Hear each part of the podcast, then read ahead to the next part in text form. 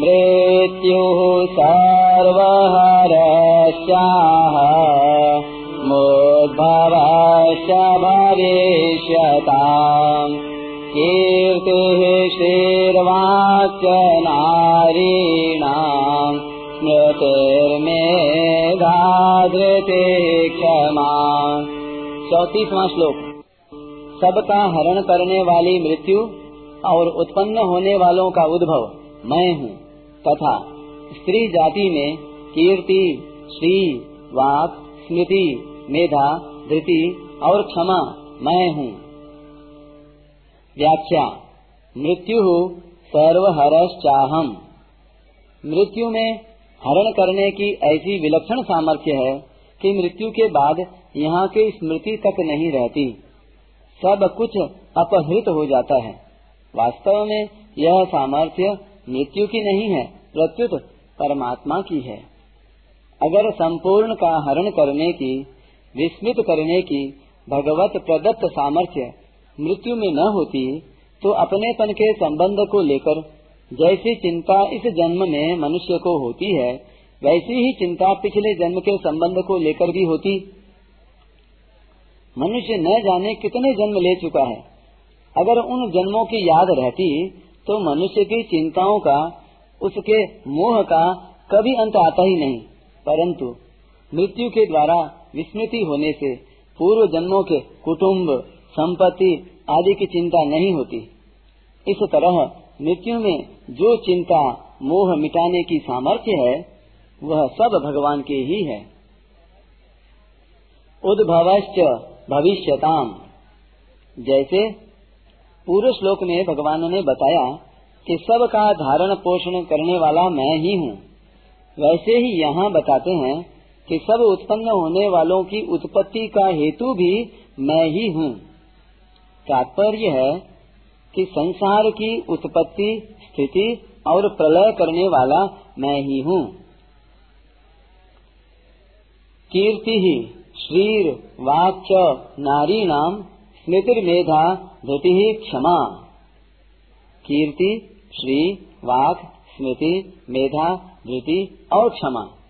ये सातों संसार भर की स्त्रियों में श्रेष्ठ मानी गई हैं। इनमें से कीर्ति, स्मृति, मेधा धृति और क्षमा, ये पाँच प्रजापति दक्ष की कन्याएँ हैं। श्री महर्षि भृगु की कन्या है और वाक ब्रह्मा जी की कन्या है। कीर्ति, श्री, वाक, स्मृति, मेधा, धृति और क्षमा। ये सातों स्त्रीवाचक नाम वाले गुण भी संसार में प्रसिद्ध हैं। सदगुणों को लेकर संसार में जो प्रसिद्धि है, प्रतिष्ठा है, उसे कीर्ति कहते हैं। स्थावर और जंगम, यह दो प्रकार का ऐश्वर्य होता है। ज़मीन, मकान, धन, संपत्ति आदि स्थावर ऐश्वर्य है। और गाय, भैंस, घोड़ा, ऊँट, हाथी आदि जंगम ऐश्वर्य है। इन दोनों ऐश्वर्यों को श्री कहते हैं। जिस वाणी को धारण करने से संसार में यश प्रतिष्ठा होती है और जिससे मनुष्य पंडित, विद्वान कहलाता है, उसे वाक कहते हैं। पुरानी सुनी समझी बात की फिर याद आने का नाम स्मृति है। बुद्धि की जो स्थायी रूप से धारण करने की शक्ति है, अर्थात जिस शक्ति से विद्या ठीक तरह से याद रहती है, उस शक्ति का नाम मेधा है। मनुष्य को अपने सिद्धांत, मान्यता आदि पर डटे रखने तथा उनसे विचलित न होने देने की शक्ति का नाम धृति है। दूसरा, कोई बिना कारण अपराध कर दे तो अपने में दंड देने की शक्ति होने पर भी उसे दंड न देना और उसे लोक परलोक में कहीं भी उस अपराध का दंड न मिले, इस तरह का भाव रखते हुए उसे माफ़ कर देने का नाम क्षमा है।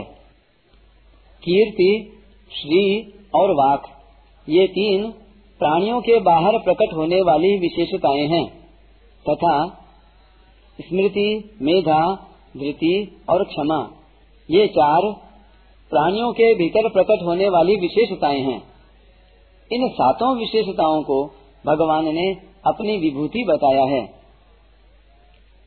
यहाँ जो विशेष गुणों को विभूति रूप से कहा है, उसका तात्पर्य केवल भगवान की तरफ़ लक्ष्य कराने में है।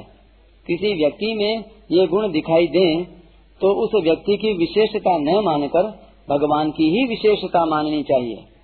और भगवान की ही याद आनी चाहिए। यदि ये गुण अपने में दिखाई दें तो इनको भगवान के ही मानने चाहिए, अपने नहीं। कारण कि यह दैवी संपत्ति है, यानी भगवान की संपत्ति है, जो भगवान से ही प्रकट हुई है। इन गुणों को अपना मान लेने से अभिमान पैदा होता है, जिससे पतन हो जाता है, क्योंकि अभिमान संपूर्ण आसुरी संपत्ति का जनक है। साधकों को जिस किसी में जो कुछ विशेषता सामर्थ्य दिखे, उसे उस वस्तु व्यक्ति का न मानकर भगवान की ही मानना चाहिए। जैसे लोमश ऋषि के शाप से काक भुसुंडी ब्राह्मण से चांडाल पक्षी बन गए। पर उनको न भय हुआ, न किसी प्रकार की दीनता आई और न कोई विचार ही हुआ। प्रत्युत उनको प्रसन्नता ही हुई। कारण कि उन्होंने इसमें ऋषि का दोष न मानकर भगवान की प्रेरणा ही मानी। सोनो खगेश नहीं कचुऋषि दूषण प्रेरक रघुवंश विभूषण। ऐसे ही मनुष्य सब वस्तु, व्यक्ति, घटना, परिस्थिति आदि के मूल में भगवान को देखने लगे तो हर समय आनंद ही आनंद रहेगा।